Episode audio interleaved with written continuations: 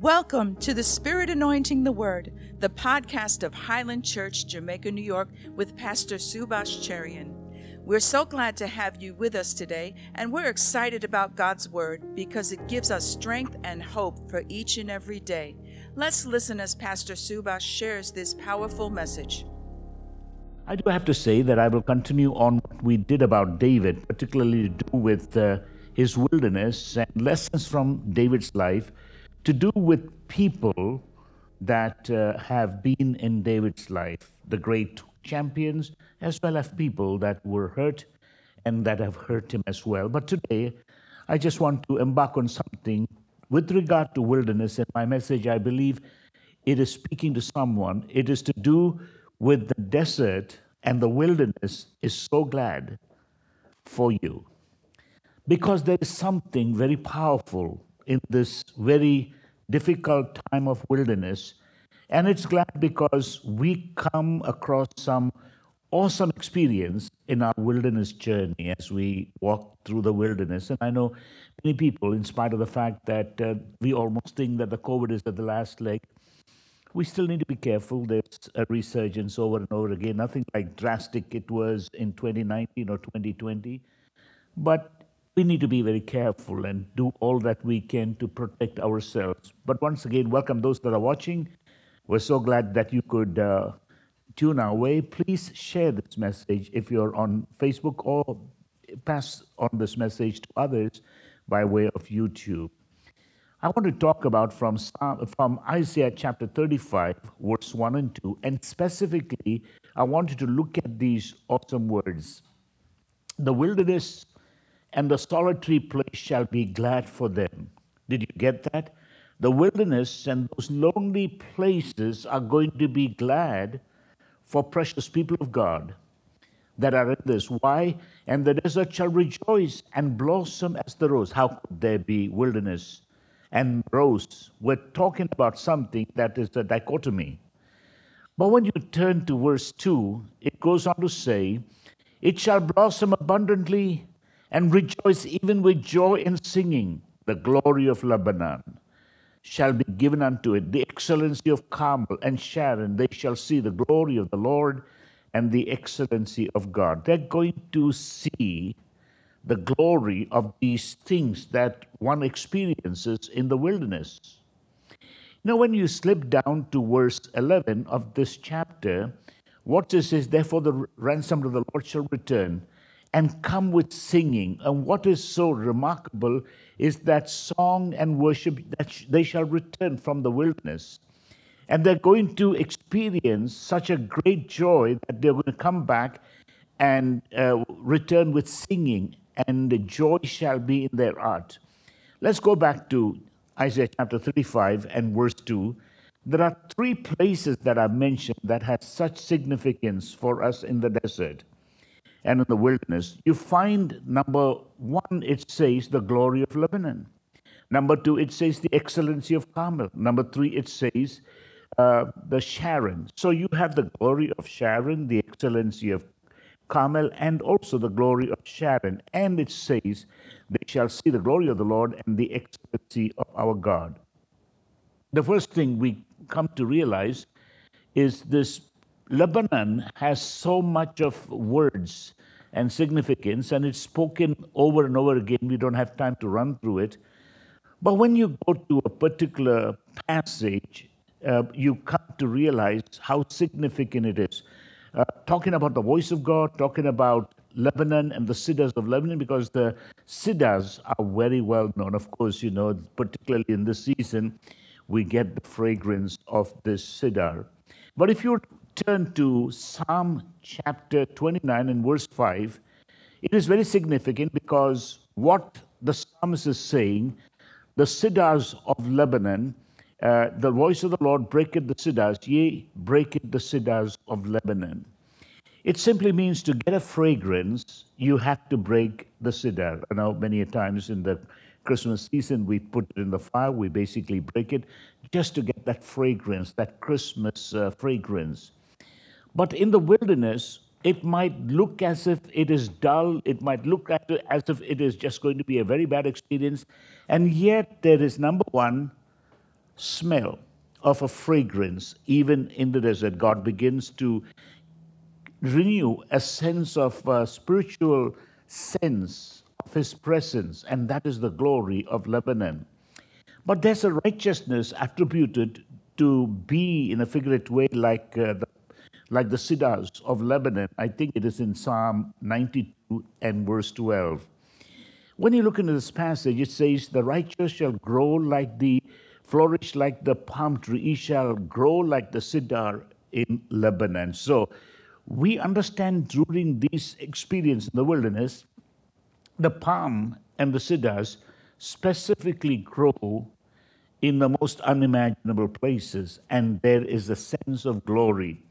You know, when you see a lot of palm tree and when you see these cedars, you realize there is oasis, there's water. And for those who are traveling in the desert, in the wilderness, this is so significant, this is so meaningful. Number two, as you go down to uh, chapter, uh, um, verse 2 of, of Isaiah 35, there is the second one, and that is called Carmel, the excellency of Carmel. So, first we learned about the glory of Lebanon, the second is the excellency of Carmel. What exactly can you learn of Carmel? I want us to realize that it is on that Carmel there was a very big challenge made. It was one man against 500, literally, there were more than that. But this one man, Elijah, stands up and be able to sacrifice to God. And what is so important in that is he comes to this place in Carmel, and towards the end, after the sacrifice, he is able to tell that king, who's the worshiper of Baal, and those prophets have been uh, plummeted. I mean, their significance has been lost because they were all powerful until Elijah comes. And what happens is the people cry out, The Lord Yahweh is God. The Yahweh is God.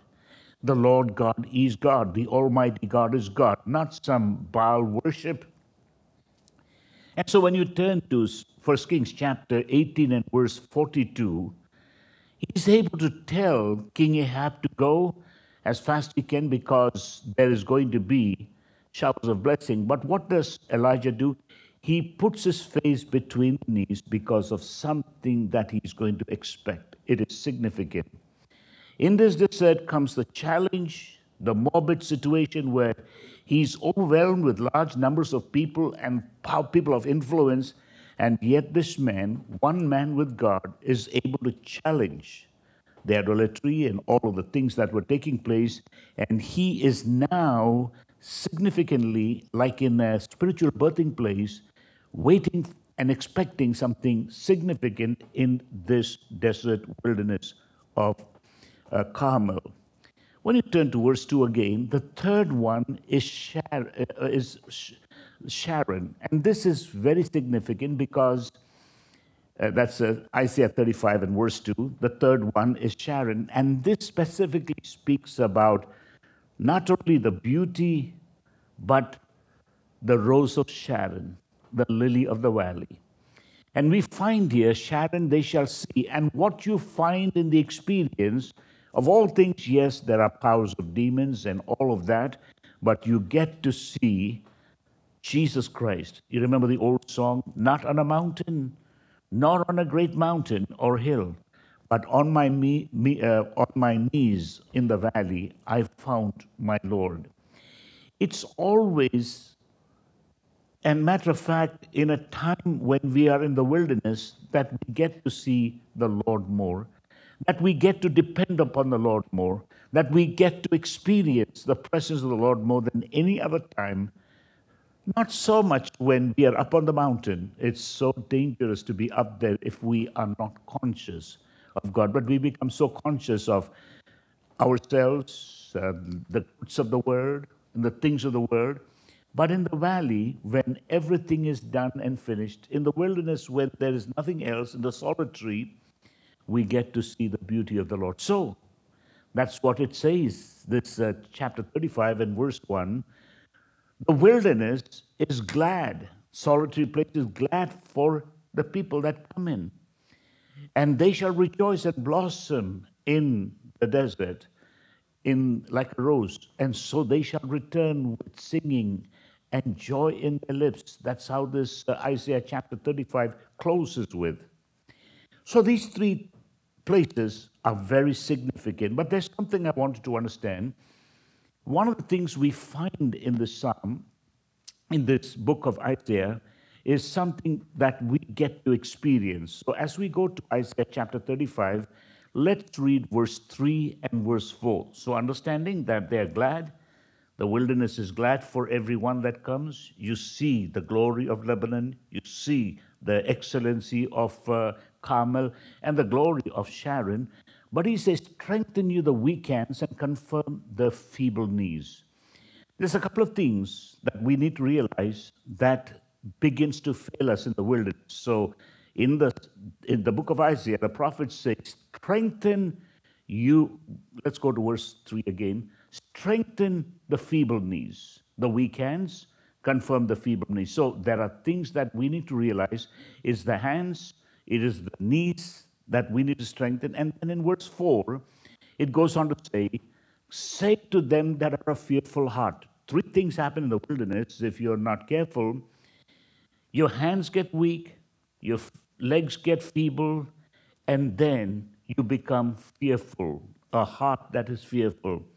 We've gone through that, haven't we? When we have gone through the pandemic, and many of people have gone through hands that have been weak and feeble knees, and then heart full of fearful.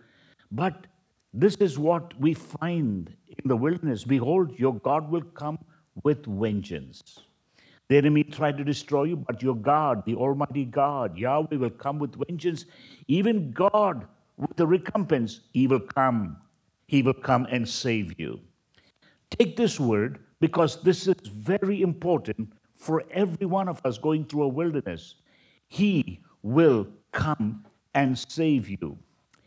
I want you to understand something happens in the wilderness. I like the way Isaiah talks about this in Isaiah 43, verse 18 and 19. Remember not the things of the old. He says, forget those things because something is going to happen. Verse 19 particularly says, I'm going to cause something new. There will be streams, there will be rivers in the desert, in the wilderness. Behold, I will do a new thing. So it is in this moment of wilderness, God is birthing something new, God is bringing something new. Now it shall spring forth. Shall you not know it? I will even make a way in the wilderness and rivers in the desert. When you're talking about wilderness way, and when we are talking about what would be rivers in the desert, how could that be? You cannot make a way in the desert. I mean, it just gets completely overshadowed with the dust. There's no way you could get rivers, water, oasis, but not rivers in the desert. The reason it is a desert, a wilderness, is there's no water. But I want you to understand that it is very important we come to the realization God has placed us in our wilderness, like He did to Jacob, and like He did to Moses, like He did to David, like He did to Joshua, and our Lord Jesus Christ Himself. We meet Him in the wilderness because He has been in the wilderness. He strengthens our weak hands, He strengthens our feeble knees, He strengthens our, our heart that's fearful, and we will see the glory. Behold, your God will save you. For the next few minutes, I just want to dwell on something very important. If I don't complete it today, I certainly want to do it next week, next week, God willing. But if you were to take 2 Kings chapter 3 and verse 16, keep that thought. God is about to do a new thing, old things pass away. But the new thing that He's doing is incredible because He is bringing out uh, waters, uh, streams in the wilderness. He said, Thus said the Lord, make this valley full of ditches. Make this valley, make this wilderness full of ditches. You know the story King Ahab died. He had tributes from various nations, including the Moabites. Now his son Jehoram, or Jehoram, whichever way you want to call it, is now the king. But the king of Moab just refused to give him tributaries, so he's very upset. So, what happens with the king of Israel, Ahab's son, Jehoram? He goes and he teams up with King uh, Jehoshaphat, the good king of Judah. Now, when you go into the next couple of verses, you find on their way, they basically ask one more person, the king of Edom. So these are three kings going to fight with the king of Moab because the king of uh, Moab has refused to give tributaries or to say that he is under the king of Israel. With this in mind, as they go, something happens. Right in the middle of nowhere, they find they got all the training they required. They sat in uh, confederation. They basically planned it well. They have treasuries full of loaded with money to pay their men. They have everything they have good plan, even food, for this big epic battle. But right in the middle of it, they're going to find there's no water. Absolutely no water. So this has been a very difficult trial for them. And this is the point in time where King Jehoshaphat is a godly man, and he says, Is there not a prophet? Of course, there are prophets in Israel. Most of the major prophets that we read in the Bible actually were in Israel before they slipped away. God was so merciful. He sent them great prophets, including Elijah and Elisha. Now we know about Elijah, we talked about just a moment ago in Carmel. But now his uh, assistant now is the prophet taken over and you find Elijah is the one they call. Of course, Jehoram is not happy with uh, King uh, with the prophet because he has experienced how his father went through a really hard time because he's at the water stopped and then the rain came back again. Very powerful and also destroyed his father's favorite uh, Baals and the Baal worship. However, this is the time you're going to find they want a word, they're desperately for the word. So let us go to what would be chapter 3 of Second Kings, verse 16 again. And this is the advice that the prophet gives after the minister sings and the Spirit of God comes upon him. And he's saying, Thus saith the Lord, make this valley full of ditches. Excuse me, we want water, not basically till the land and make it a ditch where there is nothing except holes in the wilderness. But there is something else he says, and this needs a revelation. In verse 17, what the prophet says, For thus saith the Lord, you shall not see the wind. I mean, everything is contrary to you. Nothing of a sign that you would be able to recognize except what I tell you, the word of God. Neither shall you see rain, yet the valley shall be filled with water, that you may drink both you and your cattle and your beasts. So, not simply that they would find water to survive, but they will also what would be find uh, for their cattle. One of the most important things we find in the wilderness is no matter how much prepared you are, if you don't have water, you're going to have all the symptoms that we're talking about. Isaiah chapter 35 talks about feeble feet, weak hands, and he also talks about a heart. Literally, in the physical, gives you weak heart, but spiritually and solically, you can be weak as well. But there's something else Isaiah talks about, and let's just go back to Isaiah 35 and reading verse 3 all the way to verse 5 he says, strengthen the weak hands and confirm the feeble knees. In verse 4, he goes on to say, Say to them that are of fearful heart, Be strong, fear not, behold, your God will come with vengeance. Verse 5, again, Isaiah is saying, That the eyes of the blind shall be opened. There's something very significant with water. Your eyes will be opened. That's, of course, in the Holy Spirit. And the ears of the deaf shall be stopped. And there's something else we find in verse 6. There's not only the eyes and the, and the, and the ears, but the lame man shall leap as a hart, and the tongue of the dumb shall speak. If you've been into the desert, in the wilderness, it is, at now, it is basically you, they take you for a ride. They've got all the GPS and they've got all the places where you get food. It's a big fancy place. You can always go down there and get a big ride and come back. But really, without all these modern means, it would be a death. Way back in 1962, I think one of the greatest epic movie was produced by David Lean and the great actors in Britain. It was called Lawrence of Arabia. It was an amazing movie with such large numbers of international cast. You had uh, the Egyptian man, uh, forget his Omar Sharif, you remember him, Alec Baldwin. You also, uh, not Baldwin, uh, Alec, uh, the Guinness, the great uh, actor.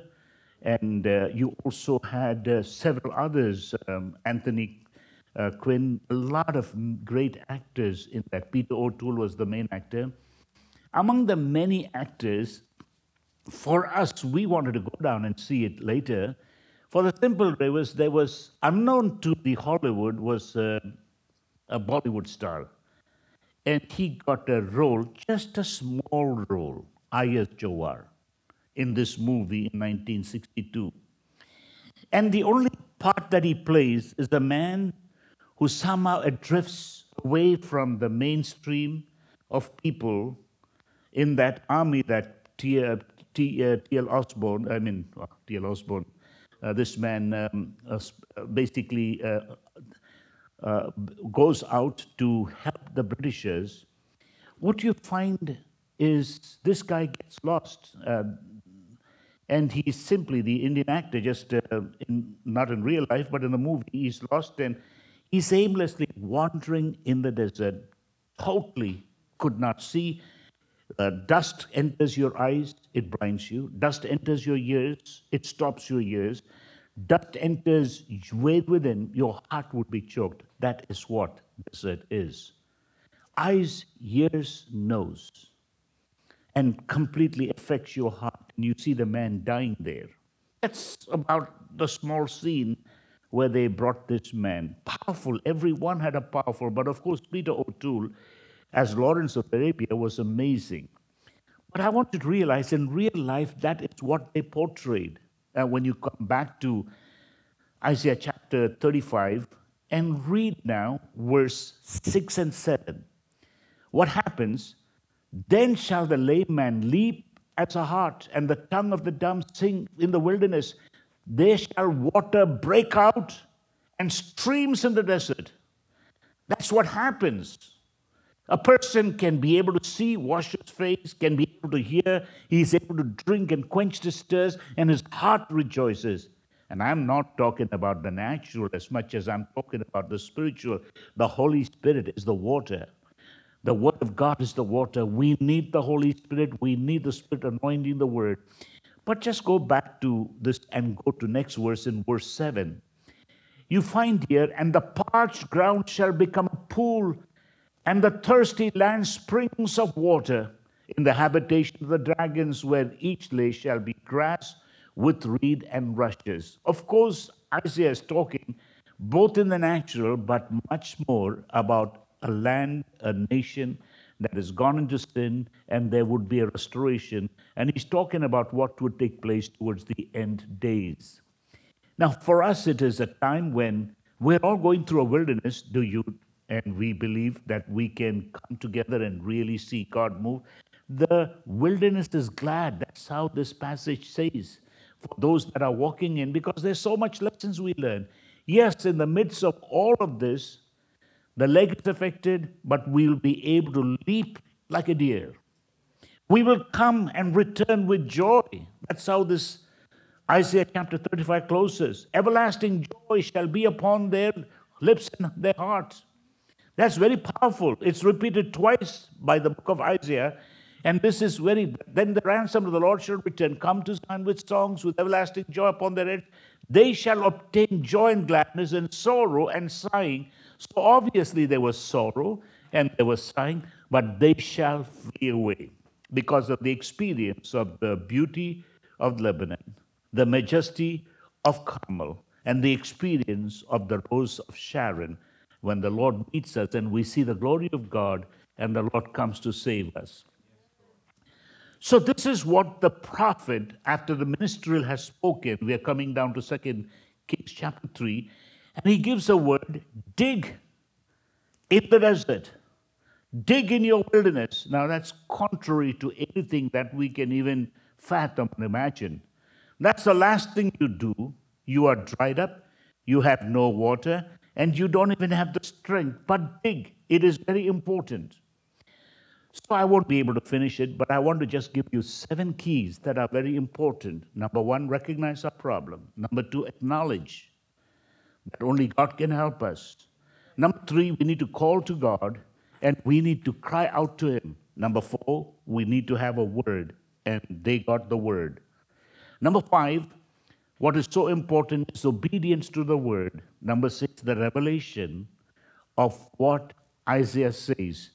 You won't be able to see it, you won't be able to feel it, and yet there is a mighty move coming that you won't be sensing it in the natural. It would be contrary to all that you are looking for because you got to sense it in your ears. See it with your spiritual eyes and recognize it in your heart. That should not be affected. Your eyes, your ears, and your heart, so that your feeble knees and your weekends will be strengthened and you'll be able to leap rejoicing in this wilderness experience. That is God's promise. Let's just first begin with the word recognize. You know, the first thing they realized is they were in a big soup. And they were in a bad critical situation to the point when you turn to 2 Kings chapter 3, verse uh, 13, towards the end, when the prophet, they come, the king of, of Israel say, Nay, for the Lord has called these three kings together to deliver them into the hands of the Moab. That's what he comes to a conclusion. God is out to get us. God is out to kill us. The three of the kings come together. The entire army, if you have heard of such dismal faith, such doubt, unbelief, you can understand. He's the son of none other than King Ahab. What faith is that man? But thank God for a good man like Jehoshaphat. In fact, the prophet said, I won't even look at you to the king of Israel. But for the fact I acknowledge King Jehoshaphat is a righteous man. That is the reason I will speak to you. So this is important. They have come to a terrible predicament. No water, and there is nothing that they could. Their eyes blinded, ears stopped, their hands weakened, their feet so feeble at that very point, what is it the prophet is saying in the recognition of their need? Dig. Make holes in the wilderness. Make provision where the water can be filled. It is something you have to do before I do what you cannot do. You do what you have to do, and I will do what only I can do. That is what the message is. Streams in the desert, pull through the through the wilderness. God is going to bring water in the most impossible situation of your life. For you, that water could be a job. For you, that water could be a help. For you, that water could be transformation in the family. God is able to bring that water in your wilderness, in the most difficult part and portion of your life. But you have to do something for God to do the impossible. For us, we have to do what is possible within our hands. And God would, and only He can do the impossible. So when you come to this point of recognition, the word simply says dig holes, ditches in the wilderness, in the deserts of your life. Prepare for a great harvest. And this is uh, uh, chapter 3 and verse 16. That is this particular passage. But he says, You've got to do this. Make the valley full of ditches. Now, I want you to realize something very important is this man, eh, these three people had come to a recognition that they are in desperate need. They are desperate.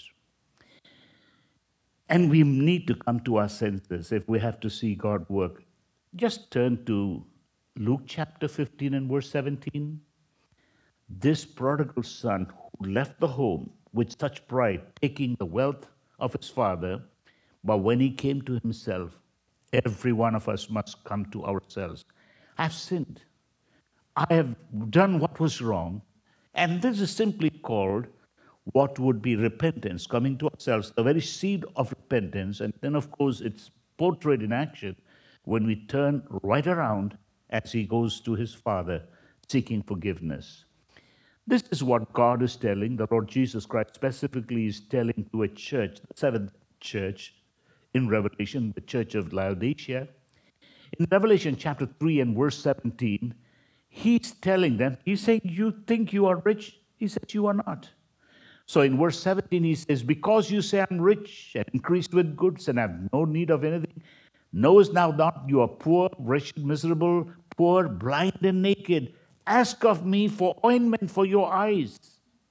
And so here is the Lord offering them what they need, but they thought they had it all. And that is the sad situation. But in this case, the three of them were so desperate, and until we come to that place of utter desperation, like the prodigal son, we will never be able to recognize all that God is doing.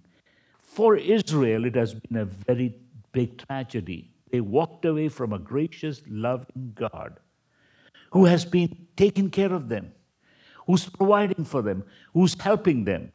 But what is their reaction? Isaiah chapter 1 and verse 3. Look at the way Isaiah talks about how the people of Israel were reacting to a loving, gracious God says, The ox knoweth his owner, and the donkey knows his master's crib, but Israel does not know, my people doth not consider. And why is it that people are destroyed? You know that in Habakkuk chapter 4, verse 6. My people are destroyed because of lack of knowledge. The preachers, the pastors, the priests of that time filled their mind with everything else except the Word of God. My friend, leave geography with those who are involved with geography. Leave politics with the politicians. Leave real estate with those who sell real estate. What a preacher ought to preach the word. You need to know the word. And this is how he's able to feed God's word to people. But sadly, it was not the case. And God's indictment in the book of Ezekiel, in the book of Isaiah, in the book of Jeremiah is against the pastors who do not give the word. They are destroyed because of lack of knowledge. That's killing them. And so these people come to the recognition they need a word. They need knowledge, they need wisdom in this soup, in this terrible, desperate condition that they're in. And so they come to the prophet asking for a word, in spite of the fact Moab, I'm sorry, in spite of the fact King of Edom and Israel, the king of Israel, were not believers. And yet, Jehoshaphat, and for the sake of a man who believes, God gives the word through Elisha. And that is a very powerful word. Secondly, we need to acknowledge. And when we talk about acknowledgement, I want you to understand in recognition, we need to realize how important it is. I like the word that uh, Psalm 139, verse 23 and verse 24 tells us. To a point when you recognize, we ask, Lord, search me, O God, Know my heart, try me, and know my thoughts. And in verse 24, see if there be any wicked way in me, and lead me in the way of everlasting. And this is important for us to realize that recognition of our situation when we examine our own heart and our own life. Number two, there must be a sense of coming to God and acknowledging our condition. Back again, they come, the three of them, they come to the prophet they want a word. They want to know how to get out of this dilemma. And this is a recognition that we need to come to, and deep within our heart, we must say, Lord, I need, I need your word. I'm coming to you. I'm so desperate. And we must acknowledge. You know, I like the way Matthew chapter 7 and verse 7 tells us ask, seek, find, and you shall find. We need knowledge. That's what, basically what David did when he fell. Psalm 51 and verse 3 acknowledged my sin. he says, and God has forgiven him. Uh, Psalm 51 at verse 3 I, For I acknowledge my transgression, and my sin is ever before me. This is important for us to realize in every sense that we need to not only recognize, but also come to a place that we acknowledge it. We are desperate. That's what the three kings, and they are not used to basically uh, taking orders, they're used to giving orders. In a desperate situation, it's a matter of life and death. They're willing to receive a word, and it's a matter of applying the word. And the word was tough. You got to dig ditches in this wilderness, you got to dig ditches in this desert. That's not a word that is reasonable, that would be normal, that's against every order, but that is what they got. So they are coming to a place of acknowledgement. Number three, they have to come to a place of calling upon God. And so they are calling, and they said, There is a prophet named Elisha. Elisha is the one who ministered to Elijah. He's the prophet. We'll call him. You need to go and see him. So it is something that they need to realize and to recognize. I like the way Psalm 17 and verse 6, the psalmist says, I called unto the Lord, and he heard me. And he says, I've called upon you, for thou hast thou wilt hear me. Incline thine ear unto me and hear my speech. Again, Psalm 86 and verse 5 again talks about calling to God and hearing. He says, Lord, O God, ready to forgive and plenteous mercy to all that call upon me. Calling upon God is an awesome experience. And God's promise is ever sure. I like the way that he speaks to Jeremiah, to the people of Israel. He speaks to us as well in Jeremiah chapter 3 and verse 3 Call unto me, and I will answer you. I will show you great and mighty things that you do not know about. There are things we do not know until we call then we will realize. There are times we need a revelation. Why did this thing come upon us? Why are people going through hardship? There must be a revelation. God is in control, God is in command. Somebody was asking a question about why is it that one part of Kings in 22 says Satan brought about David to count, and then God did that. How do you reconcile the two? It simply is, of course, Satan brings it about, but in the end, nothing happens without God allowing. Things don't happen accidentally for us. God has to allow because Satan even has to ask permission. When he went to affect Job, he couldn't touch Job.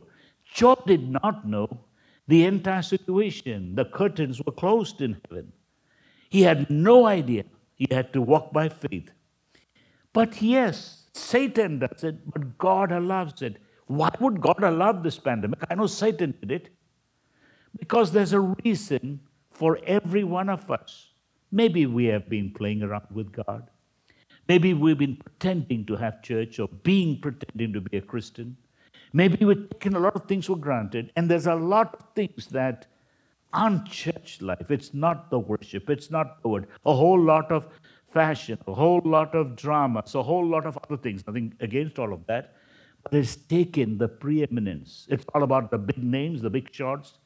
And God is shaking things up.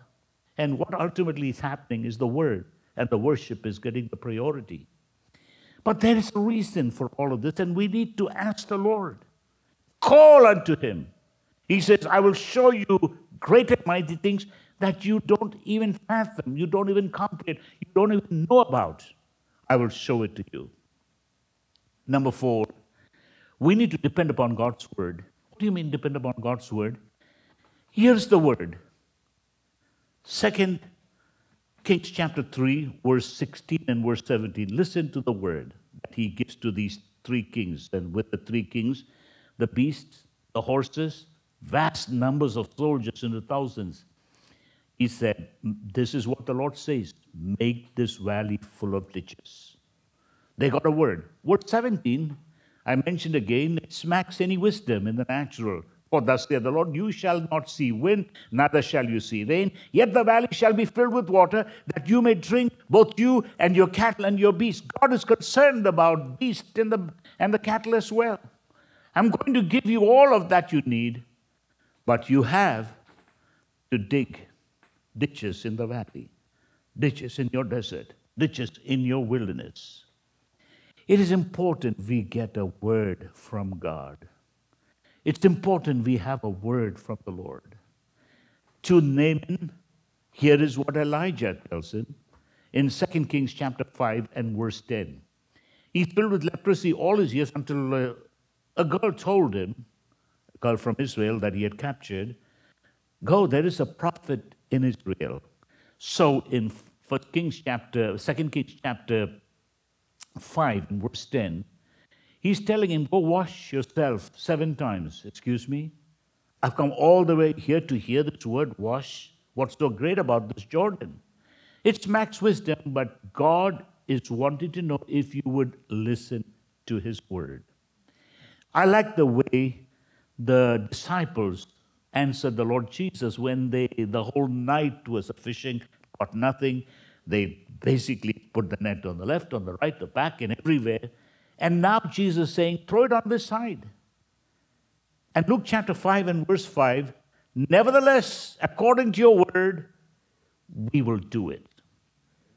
Matthew chapter 8 and verse 8 is a very powerful word that this man says, At your word, just speak the word, that's all is needed. God's word goes out and will accomplish as long as our heart is open and fertile to receive the word. Otherwise, we are blocking the word of God in our heart. It's really important. So I'm skipping a lot of passages because we want to finish with this. Number five is total obedience to God. What I mean is, obedience to God is something we need to realize that God had told them to dig and to be able in spite of the fact they're not going to feel it, they're not going to see it, and everything smacks wisdom, contrary to everything that we are used to, logic and understanding and science, God is beyond all of that. And God gives a word to these great men who have their own magi's, their own counselors, their own wise men, and it's a word that is contrary to all these people would give. But I want us to understand something very important Obedience is very powerful. There will not be a breakthrough without obedience. Dig ditches.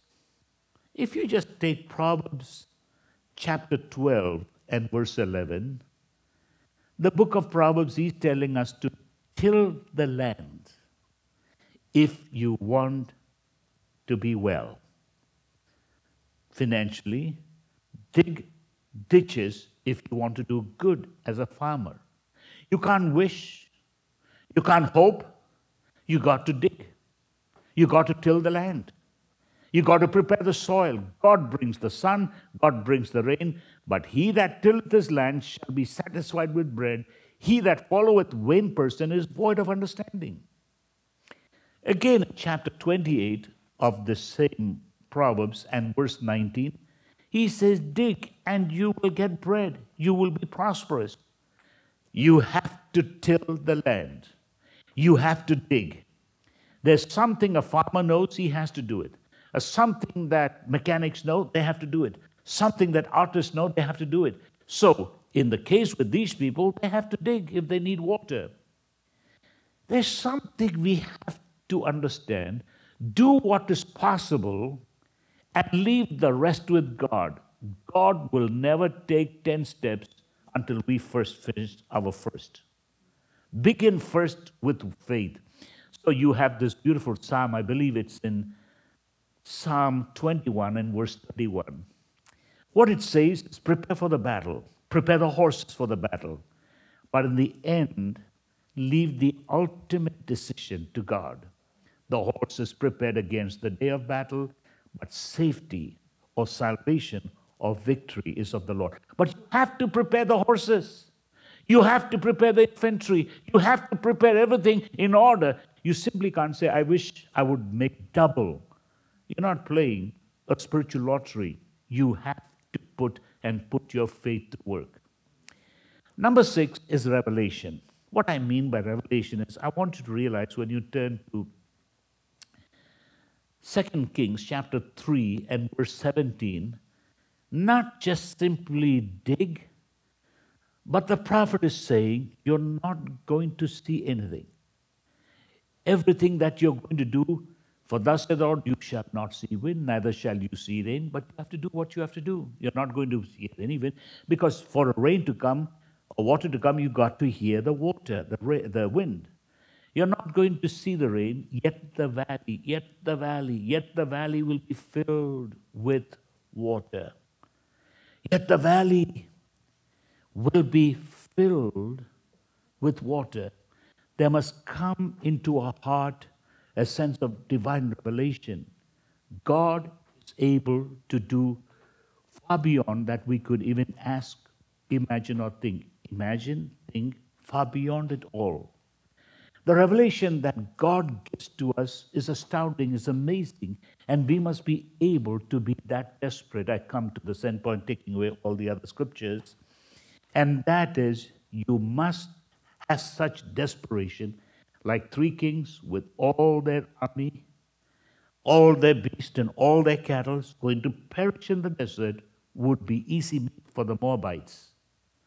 But for the fact they were desperate enough to attempt anything. Think about the kings. They joined in. Think about them commanding the men, dig ditches. We got to do. That's the only survival. Somebody said, Excuse me, king, this is madness. Do what God says. You see, in the foxhole, even atheists become believers. When you're in a desperate situation, you will want to do anything. That's how desperate you are. Second Kings chapter 7, verse 4 and 5 tells about four leprous people people had shut them out. Some, uh, Samaria basically was basically covered with sickness and illness. They had no food. In fact, they were eating even flesh. But these four of them were so desperate, they said, What's the big deal? Sit here and die? Let's just go and see in the camp. Maybe we will find some food. Excuse me, go down to the Syrians' camp. He said, What's the big deal? They don't allow us in our own city.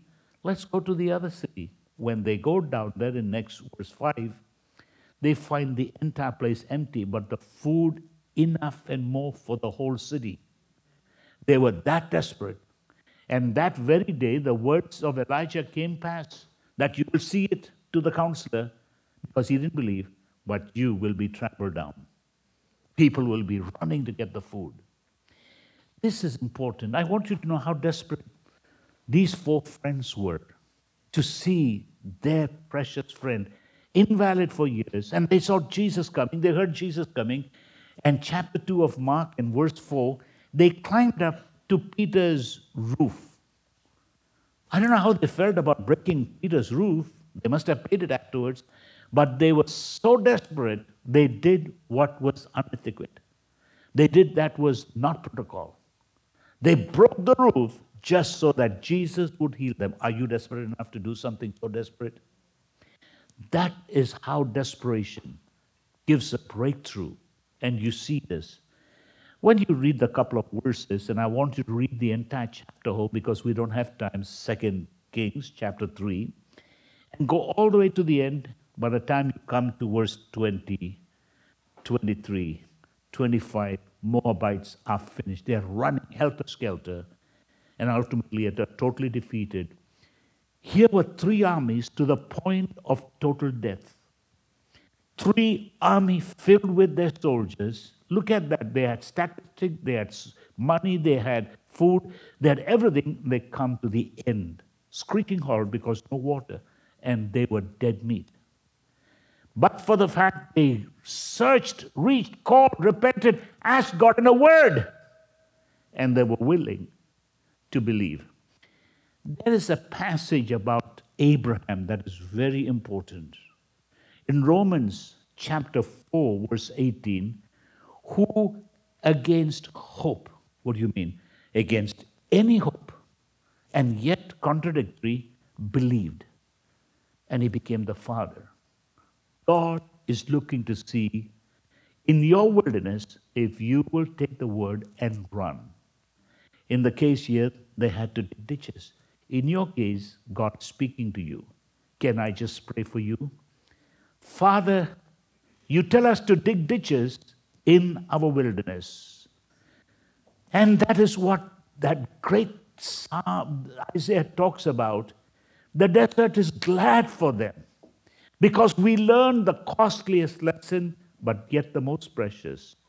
Therefore, the redeemed of the Lord shall return, and they shall obtain joy and gladness, and everlasting joy shall be upon their heart. Thank you, Father. When we come out, we've learned precious lessons, the most important lessons we would never have learned had we not been in this wilderness. Bless your people. In Jesus' name, amen. Thanks so much for joining us today. We pray that you've been encouraged by the word of the Lord. To learn more, please visit our website, highlandny.org, or our Facebook page, Highland Church New York. Until next time, may God richly bless you.